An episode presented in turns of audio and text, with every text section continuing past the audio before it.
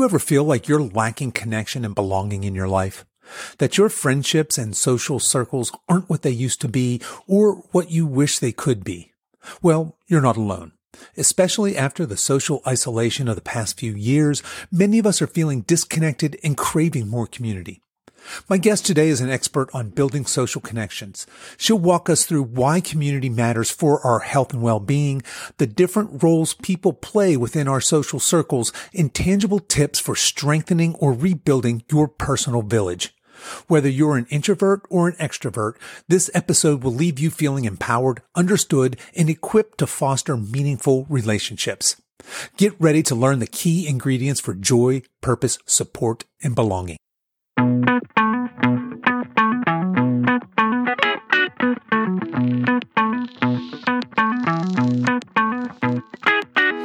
Hello and welcome to the Over 50 Health and Wellness Show. I'm your host, Kevin English. I'm the founder of the Silver Edge, and our mission is to help you build and maintain a lean, healthy body that you love for the rest of your life so that you can show up in the second half of your life as the healthiest, strongest, most vital version of yourself. We have a great show for you today. Florence Ann Romano is here, and she's going to give us some actionable tips on how to stay socially engaged for optimal health as we age. If you are someone who is being affected by the ongoing loneliness epidemic, stay tuned. This show is going to get you re engaged and plugged into the power of community.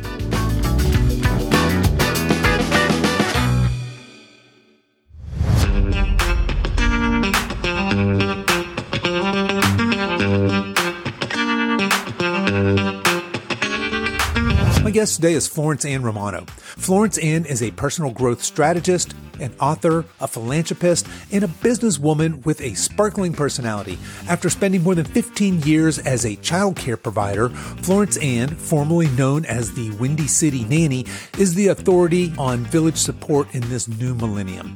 She wants to show people that not only is the saying, it takes a village true, but also how important the need for community is. Her latest book is titled Build Your Village A Guide to Finding Joy and Community in Every Stage of Life. Florence Ann has been featured on over 500 national and local media outlets across the country, including ABC, CBS, NBC, Fox, Home and Family, The Jenny McCarthy Show, SiriusXM, and much more. I started our conversation today by asking Florence Ann how she got interested in the subject of community building. Oh, gosh. Well, I think it goes back to my days as a nanny. I was a nanny for over 15 years. I loved it. It was a great time in my life. And when you're a nanny, honestly, you get to see a lot of things in a family. You know, you get to notice the, the dynamics. And I was paying a lot of attention too to only the parenting, but how how these families communicated, how they interacted. And I've always been kind of a naturally curious person, I think, about connection. And that was really my first kind of tiptoe into it. And so I did that for over 15 years as a nanny, wrote a children's book, then started a digital content business and had that for many years. And then COVID hit. And I thought to myself, gosh, I hear people all the time moaning this idea of it takes a village, it takes a village. And where is the village? Is there a phone number to call? Do the mm-hmm. people just show up at your front door? You know, what happens here? And I thought to myself, okay, if it takes a village to raise a child, it's a great proverb. I believe in it. It's true. But what about people that don't have kids? Does that mean they don't deserve to find their people? Does that mean they don't deserve a community too? And of course, the answer is everyone deserves a community. Everyone deserves to find their people. So during COVID, I wrote the book, Build Your Village, a guide to finding joy and community in every stage of life. And I created six archetypes that you identify with. Who am I of these six people uh, in other people's villages? And who do I need of these six people in mine? All right, fantastic. And we're going to dive into all of that. I, I absolutely love that. But before we get there, let's back up and just kind of set some ground rules here. So you say, "Hey, I, you know, I, I was this caregiver, I was this nanny, right?" And then right. Uh, moving through COVID, a lot of us experienced different types of isolation, right? Now we're in this post-COVID environment. I want to talk a little bit about that. But let's back all the way up. When you say community, what what are we talking about there? I think most of us have a, a sense of what you mean, but when you mm. say community, what is that and why do we need it? Why is it important? Well, it's important because I think right now, more than ever, we're seeing the ripple effects of loneliness. So we're in a loneliness epidemic. People are talking about that quite a bit. We're talking about mental health, the crisis of mental health today in the country. And as, as we look at what happened post COVID, uh, I think we can all isolate that we had our communities ripped away from us. We had our support systems com- eh, ripped away from us. So whether that is your family, your friends, your nannies, your caretakers, your daycare providers, the people you depended on on a daily basis, even your, even the work friends that you had, this is your community. These are your people. And as that was ripped away from us and that loneliness set in and we figured out what it felt like to really be on our own, that was a sobering thought. But then as we started kind of tiptoeing back into connection, what I found is that people not only didn't really know how to connect again, they didn't really want to connect again. And that was the larger issue. And that's also one of the, one of the variables that, that made me write my book. But the idea that connecting again came with a lot of fear, came with anxiety.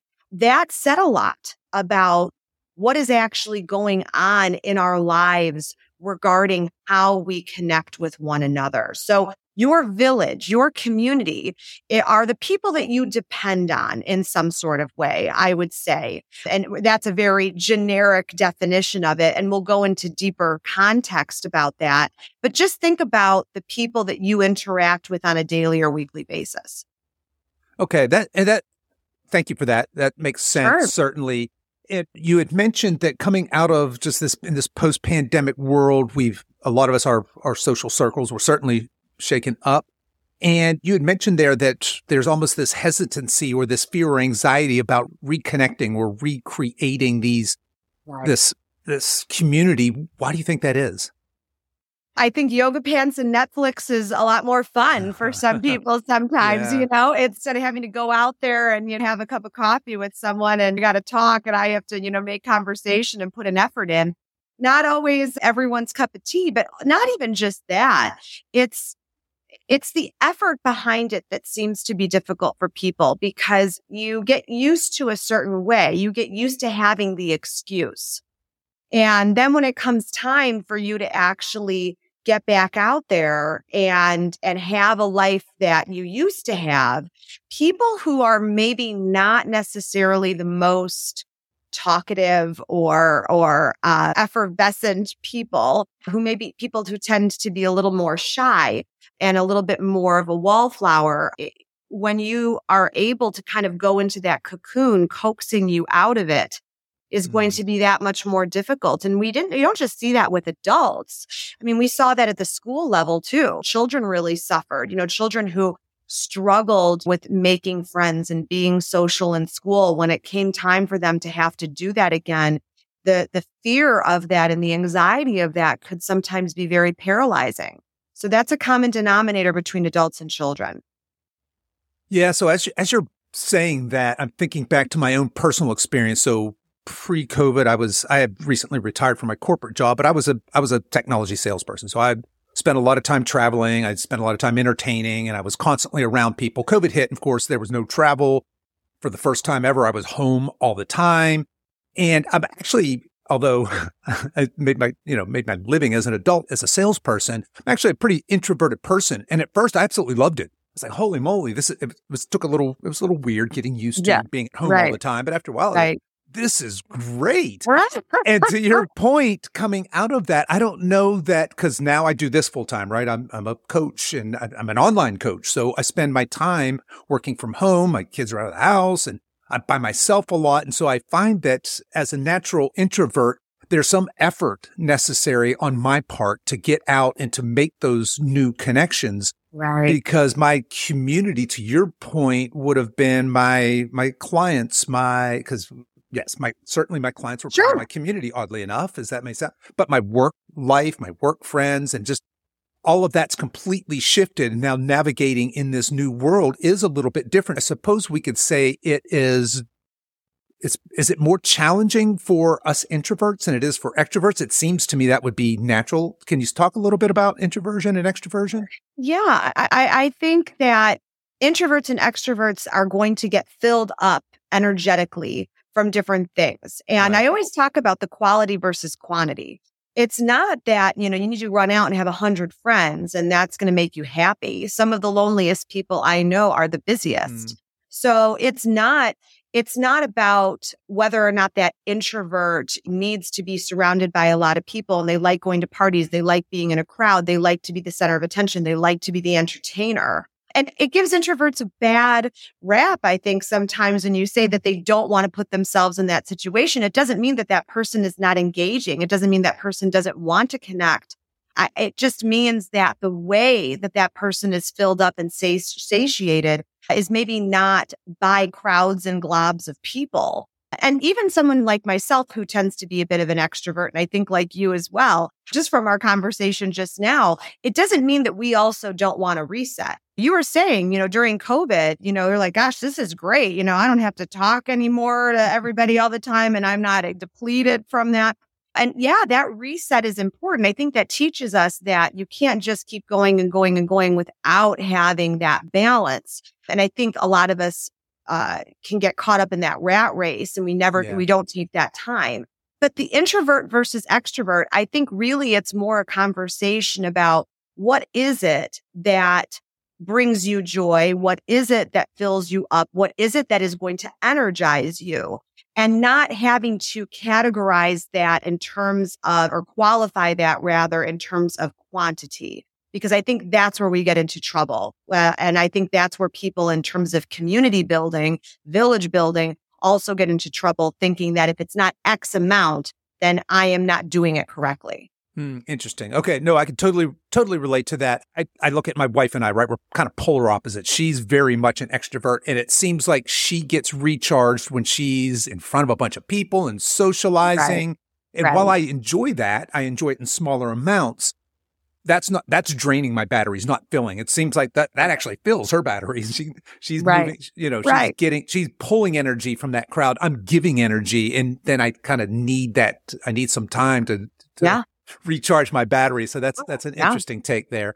Now I want to go back to something you said earlier. You had talked about families and then communities. What's the difference? Because you had mentioned, hey, if it, you know, it takes a village. Well, if I don't have any kids, do I not have a village? What's the difference between community and family? And what kind of distinctions do we make there? Well, one of the reasons I, I, really wanted to write the book was because, you know, I was born into a multi generational home, old school Italian family. My first best friends were my cousins. There were sleepovers every weekend. My grandparents lived with us. It was, it was fantastic. It was loud and, and beautiful and all those things. But as I grew up, I realized that not every single person, most people actually weren't born into exactly what I was born into. Their families looked different. And we aren't in a world anymore today where, you know, that village concept is very present, where we do have people helping one another raise their children. And even though I grew up in that, as I looked around and saw that other people, their lives look differently, it made me think about, okay, if you're not born into it, you're not born into this village that is secure, that is loving, that is kind, that are all these things that you need then does that mean that you don't deserve to find it in your life at all? And so part of what I want to do is empower people to understand that no matter what you were born into, no matter your, your socioeconomics or your family or your environment, you can decide at a certain point what you want your life to be and what you want your village and community to look like and empower people to know that everyone has that right to have that for themselves. But it sometimes comes a little bit harder to certain people than others, depending on the challenges or obstacles they have in their way with it. Okay. I, I love that. Absolutely love that. It's a great distinction. I, I also come from a large family and there certainly is community there. I'm very well aware that not everybody has that honor and right. privilege. Right. So you talk about you talk about the, everybody has a right to community. I think I've seen it was either in your book or, or maybe I, I, read it somewhere on your website or something. But you talk about mm-hmm. social health. you know, we talk on this show all the time about, say, maybe emotional health or mental health, or certainly we talk a lot about physical health and biological health. Talk to us a little bit about what you mean by social health and where the power of community fits in there. Well, there are so many statistics right now surrounding how loneliness actually affects us physically. And one thing that was jarring to me when I started doing my research is that loneliness can be as deadly as smoking loneliness can actually lead to a higher risk of dementia. And so this is, this is a direct result on our physical health and our mental health and our physical health. These things, and you know from your line of work, are directly aligned. Uh, and so we, can't just put these in separate bu- buckets and think that there's no overlap. And and and so when I talk about the the social health and our physical health and our mental health, all of that, we have to look for where the common denominators are. And we also have to kind of trace it kind of like a doctor would in terms of diagnosis. What is going on in your life right now that is leading you to feel this way? Whether it's physically or emotionally, whatever it might be, we have to diagnose the issue. And an example I'll give a friend of mine not too long ago had relocated with her family to a different state, left her big family, all of her friends. And it was a very difficult move for her. We were talking one day and she was saying, I'm just so lonely. I just, I can't believe, you know, I left everything that was secure and everything that I'd worked so hard to build for all those years. And now here I am starting over and I don't know how to start over. And so we started talking about different ideas. And I was saying, you know, when you go with the kids to the playground, walk up to one of the other mothers that you see and start a conversation. At the end of that conversation, see if you can exchange information, make that move. And she's like, ah, I don't, it's because it's weird. How will they think? You know, is it creepy? You know, all of that sort of thing. And I was like, see, here it is. I understand. Let's talk through those questions that you have. I said, but the thing is, if you want something to change, honey, you're going to have to make the effort to change it. It's not just going to happen. And so that's, that's an overarching theme about what we're talking about here too. And what I'm talking about in my book is I always say, I can give you the directions. Hopefully this book is the directions. They are the directions to the village. It's the phone number to call in some sort of way, but I can't get you into the, into the car and make you drive there. You have to do that for yourself. So that's also part of solving this marriage of the physical and mental and emotional health. Yeah, I absolutely love all of that. And as I was going through your book, that a few things jumped out to me. One is just, you know, again, that stark reminder in this post-pandemic world, how lonely we, we do have a loneliness epidemic. A lot of mm-hmm. us are suffering in silence. Most right. of us don't have healthy communities and we may not realize the, the importance of that. And it seems to me that we are heading in the wrong direction. I, I don't think we've of course corrected yet. Right. So what I want to do is kind of build this blueprint for how we can either join or build a village here. But before we get there, we're talking about these communities. When you say we need community, do we need community or do we need communities? Can I have multiple communities? Do I need one main tribe? What, what, when you say community, are we talking about plural, singular? It's a great question. Again, I, I'm never about the the quantity, but there's going to be primary and secondary villages.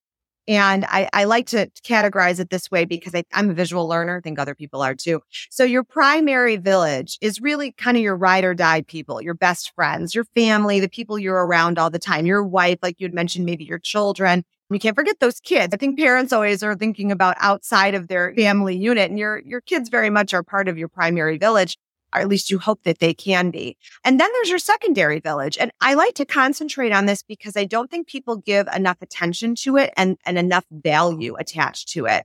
So your secondary village could be your barista that you see every morning that gives you your caffeine fix and you know everything about their life. And I think that's a very important relationship for certain people. But then it's also people that come into your life for a season. And that's okay too. So let's let's say perhaps in your community you find out about a family um, that just lost their, their, their your your neighbor lost their spouse. Uh, and during this very difficult time in their life, the community is going to come together and they're going to do a meal train. Uh, they're going to be checking on the wife They're going to be helping with carpool. They're going to be stepping in to kind of fill in those gaps. Eventually, as the healing goes on, not as much attention perhaps is needed because that cri- that moment of crisis has passed. And maybe all of those people aren't a part of your daily life or weekly or even monthly life anymore, but they were there again to fill in those gaps during that time. They were playing a very important role in your life, in your community, in your village during that time of need. Uh, and it was for a season. Um, but that doesn't again mean that they weren't an, an, important part of that community. They were a community that showed up at a time when you needed it. So that's an example of not a consistent community. But for example, then in terms of a primary uh, village that you have, maybe this is your best friend and this is a person that is kind of a one man band, one woman band for you, that they're there for you in a lot of different ways that other friends can't be, even if you don't see them daily or weekly or even monthly, but they're your, they're your phone call. They're the one you go to to vent. They're the one that gets you, sees you, hears you, understands you. And that's that community of one person that you'd rely on for very specific things in your life. So those are two examples of communities with the plural and community as one singular person. Gotcha. Yo, I, I thought that was fascinating. I had, hadn't really, prior to going through the book, I hadn't really considered a community, multiple communities, communities coming in and out of your yeah. life, right? Create, right? Creating these, like you said, around crisis type things. I think that's fascinating and I love the idea that primary community doesn't have to be, you know, it's not a quantity, right? right. It's not 50 people. It could just be your ride right. or die homie, right? It's just be that one right. person, right? Yeah, that's awesome. Okay. So what about virtual communities? What is the place? Cause now we live in this, this social media world. What is the, what is the role of social media and, and community? It's funny. People, I, I'll do a lot of media about uh, social media, specifically regarding children and how do you, you know, temper that with them. And I always say, you know, it's funny. We want to tell our kids not to use media so much and get off your phones, get off your tablets. But we as adults can't even take our own advice. So I am never going to be a person that condemns technology in any sort of way. And the reason why I think virtual villages are so important, and you just mentioned, you know, being an online coach, that obviously is an enormous piece of your life. And you wouldn't be able to do that without technology. And clearly you're meeting a need. People want that. They want to be able to connect in this way. But I think also too, technology played a huge role in helping us get through the pandemic and people realized that virtual connection also could be powerful. It's not a replacement for in person. It's not a replacement for that. And I, I, always like to make that disclaimer because I think if you go back to being in COVID, you know, you could FaceTime with your friends, you could do that Zoom, you could do all of that. But then all of a sudden, when it was a time, it was time to give that person a hug in person again. That's a charge that you just can't get online. So again, there's a time and a place for all of this. But it, just like anything, if it works for you, then keep doing it, keep working it, enjoy, engage in that but also know that it doesn't have to be the only way you do something. You can have different, again, like different communities, you can have different ways of connecting with people too. Yeah, I'm relatively new to social media. So I started this business, um, I don't know, a little over three years ago. I didn't have any social media. And of course, you don't become an online How is that even coach. possible? yeah, right. you, you, you can't be an online coach. So now I have all of them. But what I found, I came in kind of kicking and screaming and dragging my feet and rolling my eyes. I didn't want to do it. And right. now I've got this, it's a love hate relationship, to be honest with I you. But know. a big part of my community, to be honest, is an online community. It's this, I found it just in my local community. And one of the reasons I started a podcast and, and I've targeted this kind of healthy 50, 60, 70 year old demographic is I just didn't see it around me. There's more mm-hmm. this fatalistic, it's all downhill from here kind of attitude. And I didn't see people that were living their best lives at 60, right? So but I, but there's a millions of us out there. And so I found these people through online communities and so through social media, etc. And I think that's been a, an important part in my own community. I look at, say, I've got a grown children now, but, um, I know that as, as my son, for example, was really into gaming, his community is largely, largely online. Um, he's mm-hmm. does most of his communicating. And to me, that's, that's, you know, it's, it's, it's difficult to see. I, you know, the, just the way I grew up, right? There was there was no such thing as that. Your community was outside and playing, but there's just, I mean, community certainly is it's morphing, it's advancing, and technology is is what it is, and it, it'll be interesting to see where the future of that goes. But you know what? That that gaming, I have to comment on that. Even I'm in my late 30s. I've got friends who are also still doing that gaming and mm-hmm. it is a is a place of connection. I think the issue with that, I think for parents is they worry about the social skills then if it's starting so young and there's no other outlet for them, then are they developing the social skills that they're going to need to one day go on a job interview? Right. And is that translating? It's okay to do that, for that to be an outlet, for that to be your hobby or your fun. But if it's in some way impeding upon right. your growth, that's where you have to pay attention. And that's the it. fear, right? Those of us that have, you know, maybe adolescent or even adult children or grandkids that are mm-hmm very, very much their community is virtual or online. That's right. the concern. How, how will that right. translate into quote unquote real life? Right. All right. Well, Florence Ann, I, here's where I really wanted to talk to you about. As I was going through this material, one of the things that really struck me is I've never really considered the importance of my role in a community, how mm-hmm. I show up in a community. What do I want to get and what can I offer? And I think going through your book, you make a, you, you do a great job of pointing this out. In fact, you have a quote here. You say, learning how to foster certain characteristics in yourself that have the potential to help others is the first step to learning to let love in. So talk to us a little bit. I just want to set the stage for talking about the type of villagers and everything.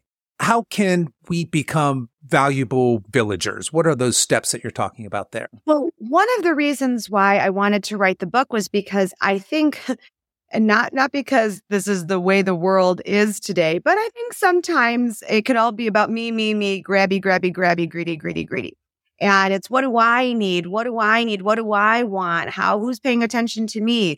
And we need to figure out also too who are we to other people? And that's also how we learn about ourselves. By being who we are to other people we learn about our skill sets. We learn about our capabilities. We learn how we show up for people. So in in talking about specifically how do we show up for other people, it, it it's an important exercise for answering the question about what type of village you're looking for. Looking inward, doing that work for yourself, know thyself, that is going to help you figure out what it is that's missing in your life, but then also how to lean into how you can be effective in other people's. And that's why the six archetypes were important for me to develop in terms of a visual again, because you maybe don't identify with all six, maybe three out of the six, maybe even one, but it doesn't matter. It's not a contest whether or not you're able to check all six boxes because to different people in your life, you are going to play a different role. You may be the dependable person to someone, but the healer for someone else. And mm that's normal in our friendships or our relationships that you have different friends for different reasons. You have different groups of people that you hang out with because you're gaining something from that interaction that is satiating you in some sort of way, is filling you up in some sort of way. It would be pretty boring if we had the same friends for all the same reasons. I've got the friend I go to for tough love and I have the friend that I call and say, Hey, do you want to jump on a plane with me for this weekend for a little adventure? And that's, that's the, the spice of life. That's this kind of beautiful mosaic we create for ourselves with different people that we have in our lives. But going back to this idea of how do we show up for other people? That really go, comes down to my life philosophy, which is really that we are supposed to live a life in service of others. And in order to find out how to do that, we need to figure out who we are, what our skills are. And by embracing who we are, embracing what we can give, that is also helping with our own personal growth. Absolutely love all of that. I found this fascinating. You have these six archetypes. I want to dive into each one of them a little bit. And mm-hmm. I, like I said, it, I hadn't really given thought to community other than we lack it. we need some, yeah, we need right. some more of it. It seems like just across right. the board, right? And right. you've obviously done a lot of thinking here about, I love the idea of service and how to be of service and how do I become a, a valuable villager, right? How do I contribute? But also, what do I need? What am I looking for? Right. So I want to uh, we'll finish up maybe talking about how we might build or join a community. But before we get there, let's just talk about these different types of mm-hmm. archetypes you're talking about. I think the first one is accepting. Yes. Archetype, is that right? Yeah. So accepting, I say this is the non judgmental one. This is the one you're going to go to to confide in. You're going to tell your secrets to. You think about this is the person that you would cast first in this village because the non-judgmental one is kind of an important role that it, and maybe you only have one of those people and that's okay. It only takes one just like falling in love, right? But at the same time, it would be nice if all of your villagers had that quality of not being judgmental. But again, there's other roles for a different reason, and you're not always going to confess your secrets to every single person. It's okay. That's okay. So, yes, I could see how obviously that would be an important person in your community yeah. And maybe you are that person, right? Maybe you're the right. person and understanding right. that, recognizing that would be important. And I'll just go ahead and put a plug for the book here that it, at the end of each chapter, you've got these, what are they, gut you've got these gut quizzes and then gut checks, right? Which is really interesting, right? So if you're not sure as we go through these six archetypes, which one you are, which one you need, certainly go through the book and and I think you'll come out with a much clearer understanding of that. Uh, the next archetype you have is dependable. Who's who's the dependable yeah, one? This is your emergency contact. And I laugh about that because I always say it's the person that's actually going to answer their phone. And everyone's like, ah, I don't answer my phone. I don't do that. I, don't, I actually answer my phone. I, so if I need, I can be everyone's emergency contact, which by the way, to all of my friends, I am because I am their emergency contact in all of their children's schools, which is hysterical to me. So I'm like, oh, no one needs something at the same time. Yeah. So, you know, but that's your emergency contact. And, uh, and it's important to find that person in your life because that's maybe not someone you talk to on a daily basis, but you know that when the cards are down, that person is going to be there and is going to be able to remedy the situation in some way. Yeah, obviously, I, I think everybody listening can understand how that also would be important in trying to think in your lives who is that person or persons right. maybe for you, right. right? Next up is the cheerleader. I love the cheerleader because everyone, of course, always thinks it's this rah, rah, yay, yeah. yay person. And yes, that's there. But this is also a person that shows up in a moment of transition in your life. This is your hype person. And sometimes transitions don't feel great. Sometimes they're icky. Sometimes they're hard. So this hype person in your life is not there just to be like, it's all going to be fine. Don't worry about it. They're there to actually help you through that transition by motivating you in whatever way your relationship with that person translates to motivation. Gotcha. Okay. Yeah. That, and that makes sense. We can all think of the cheerleader as that, just that, the, again, that rah rah, but I love that idea of this person shows up when you need them mm-hmm. and is your guide, your inspiration, your motivation right. to help you, especially through a, a transition right. or a tough time.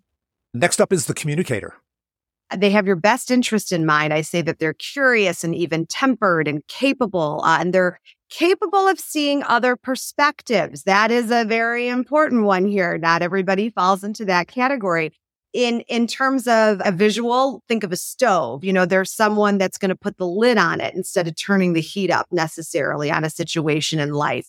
And I, I really, I, I, don't have a favorite archetype. People always ask me that, but I, I'm, I do love the communicator because I do think that seeing other perspectives is is definitely a skill. Not everybody necessarily has that as a reflex. 100%. No, I, I think I would agree strongly that not everybody has that that skill. What about the next one, the organizer? This is who you can delegate to. This is who gives you peace of mind in doing that, though. There's, you don't want to have someone you delegate to that you're going to be like, oh, I don't know how. I'm just going to cross my fingers and hope this works out. No, no, the de- this is the person that you know is going to be able to get it done. I think about decluttering both your mind uh, and your home in, in, a situation like that. And sometimes there's overlap. You'll see that maybe the communicator and the organizer have some overlap, but that's okay. But delegation in life is a very important task. Think of the person that is going to sell, set up a meal train. We talked about that earlier. They're going to be the one to set up the meal train in your community when someone's going through a crisis. Gotcha. Okay. And last one, last but certainly not least, I suspect the healer. The healer. Uh, this is your North Star. This is your guiding light. But there's an important caveat that I make here with the healer. They are going to be there to go through whatever it is in your life that you have going on, but they are not there to fix you or fix the situation. They are there to walk next to you through it, whatever the it is. It would be very, very unfair to ask any of these people in your life to fix you or fix something. Now, yes, maybe they're meeting a need like a meal train or being there during a crisis moment. But to think that you're ever going to ask someone in your life to be the solution, that is a very scary and unfair and dangerous place to go with friendships because you are responsible for your happiness and you are responsible for your growth and your healing. These are people to help you and assist you through that, but they are never supposed to be someone who is supposed to be the one that has the obligation or the burden put on them or the expectation. Okay, okay. Are and are these are nurturers? Are these are people that are people pleasers even? Are these the people with that maternal instinct? Yeah, I, I think that's a really important uh, piece of this this puzzle is is the people pleasing. I think that when you know, I'm a recovering people pleaser, as I would right. say. I think I will be for the rest of my life. We don't want to disappoint people. Right. We want to be the fixer. We want to be the nurturer. We want to do all of that. And I have had to learn what does it mean to actually nurture? What does it mean to show up for people? What does it mean to support somebody?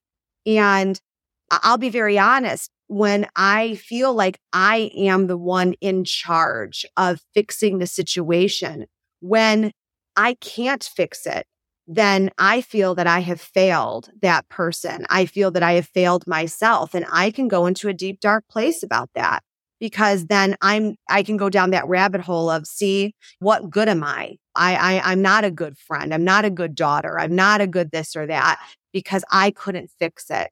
So it's, it, it, can be dangerous for us to put that expectation on ourselves. So boundaries is another word that we have to use here when it comes to figuring out who you are of these archetypes.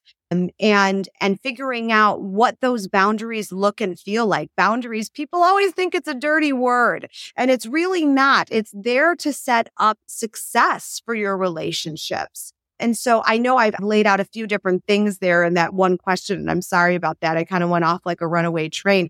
But I, I feel that understanding though the expectations of who we are to people and and being honest about that and communicating that that is going to be the best thing you can do to have a successful relationship in, in whatever form it is because usually the key is communication in any way shape or form. Yeah i i agree with you there. I'd love that's beautifully spoken who we are to other people and being intentional about that. And that's one of the things that i realize having prepared for this interview I need to work on in myself now, I want to talk about these six archetypes. I got a couple of application questions here. So as mm-hmm. I look through those six, we have the accepting, dependable, cheerleader, communicator, organizer, healer.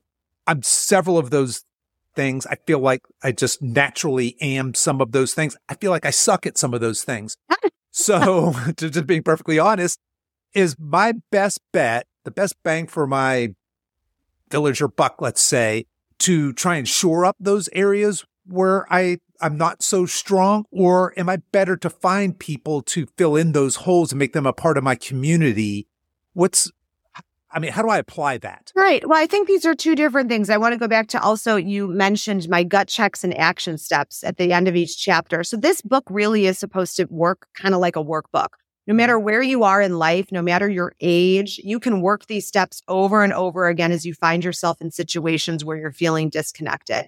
And so let's break this into two pieces. So you as the villager. So you look at these six people and you think to yourself, okay, I probably think I'm the accepting one and the healer, and I'm probably not the others. I also want to let you in on a little secret. You may find out that you are going to be some of those other roles at some other place in your life, and you may not even know it yet. Mm. And you may actually stop being some of these roles at a certain time in your life too. And I'll give you an example. I use it in the book as well. I had I went through IVF to freeze my eggs several years ago and it was a lot on my body, on my mind, and I was no good to anybody during that time. I was not showing up as probably any of the villagers, maybe one of them here and there. And I felt like I had lost myself. I felt like I was never going to return to who I was. But I was honest with everyone, just saying, like, right now, I just can't take it on. I just can't be who I normally am to you. And eventually I did go back to being those people. But for that time in my life, I I really had a fallout with with my myself as a villager. And that took a lot of honesty and it was hard to see. It was hard to accept. But as you, the villager, don't feel the pressure to be all of these six. And if you da- don't have all six of these skills, just concentrate on being good at what you are good at. Because the people that you are showing up in those village as, as those villagers in those villages, they're, they're counting on you for those things, not the things that you're not. They already see these things in you. So lean into it and, and, and give yourself credit for it. As for filling the people in in your life that you need, again, you may not need all six of these people right now. It may come at time in your life where you do, but right now you have three out of the six and you're good. You feel filled up. And then I always like to mention eh, you've got New Year's coming up, you know, a New Year's resolution. I hate that term resolution too, because that's like the conclusion of something. You're starting new, should read New Year's intention. Maybe instead of, you know, saying that, you know, you're going to lose 70 pounds and maybe you're going to do that too. And that's great too for your physical health. But maybe you're going to say, you know what? I really feel I'm being called or pulled maybe toward that dependable villager. And I'm going to lean into that this year. I'm going to really work on that and hone that skill. I think that's a great way to spend your time and your energy through a year is figuring out how to lean into something that you're being pulled to. But then also rearranging the roles, these archetypes in your life not all the time are you going to have cast these people correctly in your life. And it's like a movie or a play. You're casting the main characters of your life. Maybe you have people sitting in the wrong seats. Maybe you have a friendship right now that's suffering and you're like, why is this not working? Why is this person disappointing me constantly? Why is this happening?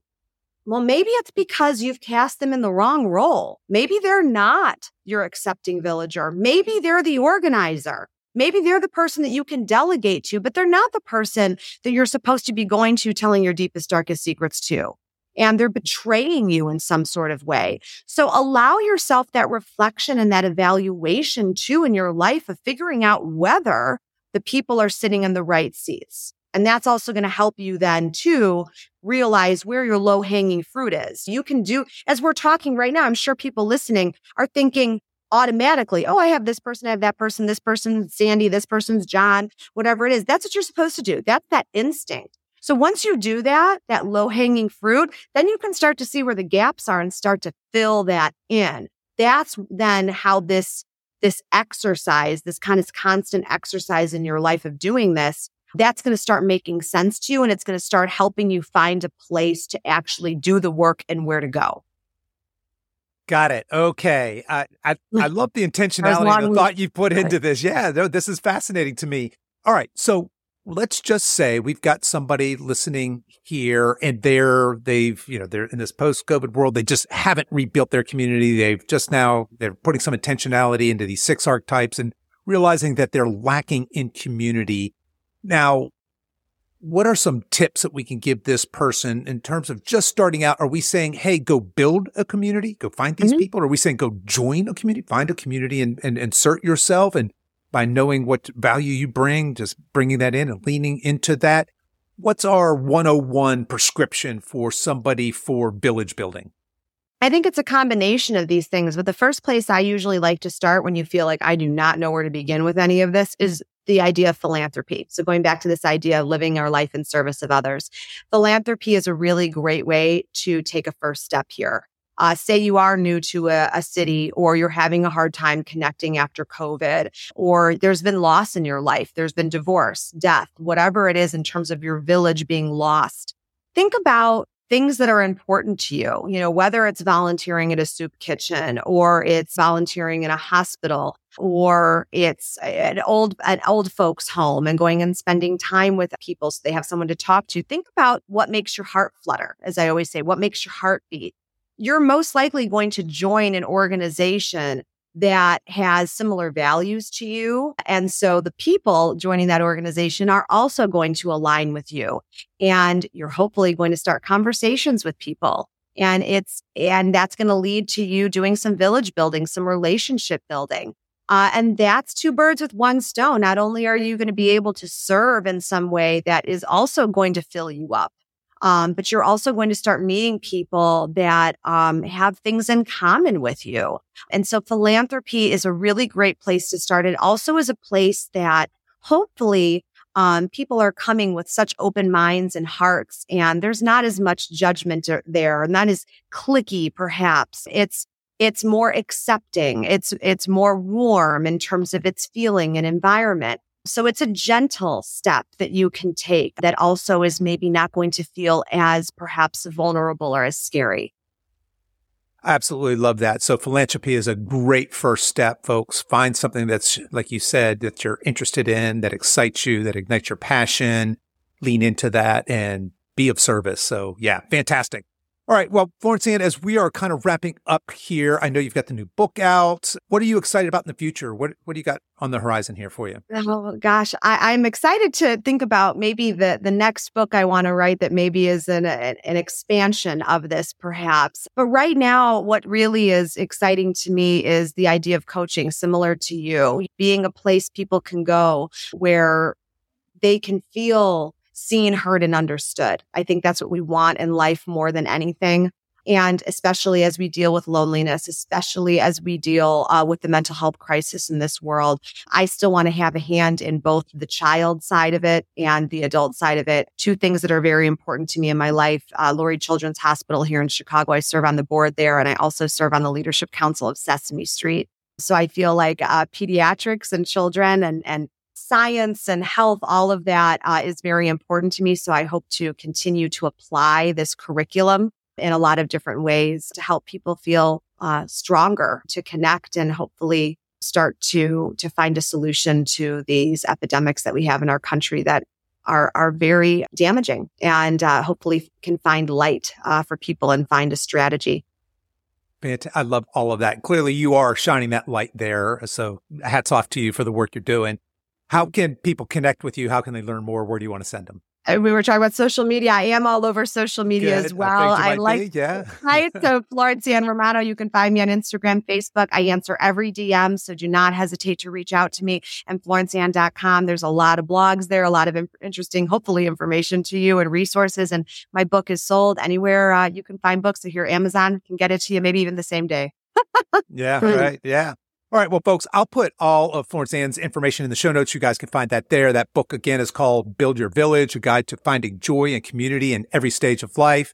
Florence Ann, I just want to thank you so much for coming on the show, sharing your wisdom, your love, and your passion with us. I love the work you're doing and just encourage you to keep up the great work. Thank you. Same to you. Thank you for the light you give this world. It's been an honor to connect. Thank you.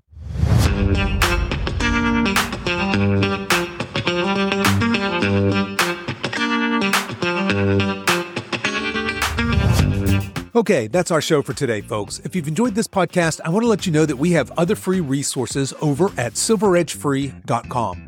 There, you'll find our free guides with our top tips on nutrition, exercise, and healthy lifestyle to assist you in your weight loss and fitness journey. So feel free to head over there and download anything that looks useful to you. I'll put links to everything we talked about in the show notes. You folks can find those over at silveredgefitness.com slash 252. As we wrap up our time together today, you can show your support for this show in two important ways. The first is to tell a friend about this podcast and encourage them to give it a listen. The second is for you YouTube folks to click the like and subscribe buttons, and for you podcast folks to please give this podcast a five star review on whatever platform you listen to podcasts on, and be sure to subscribe and follow so you don't miss any future episodes. I really appreciate you spending your time with me today, and until next time, stay strong.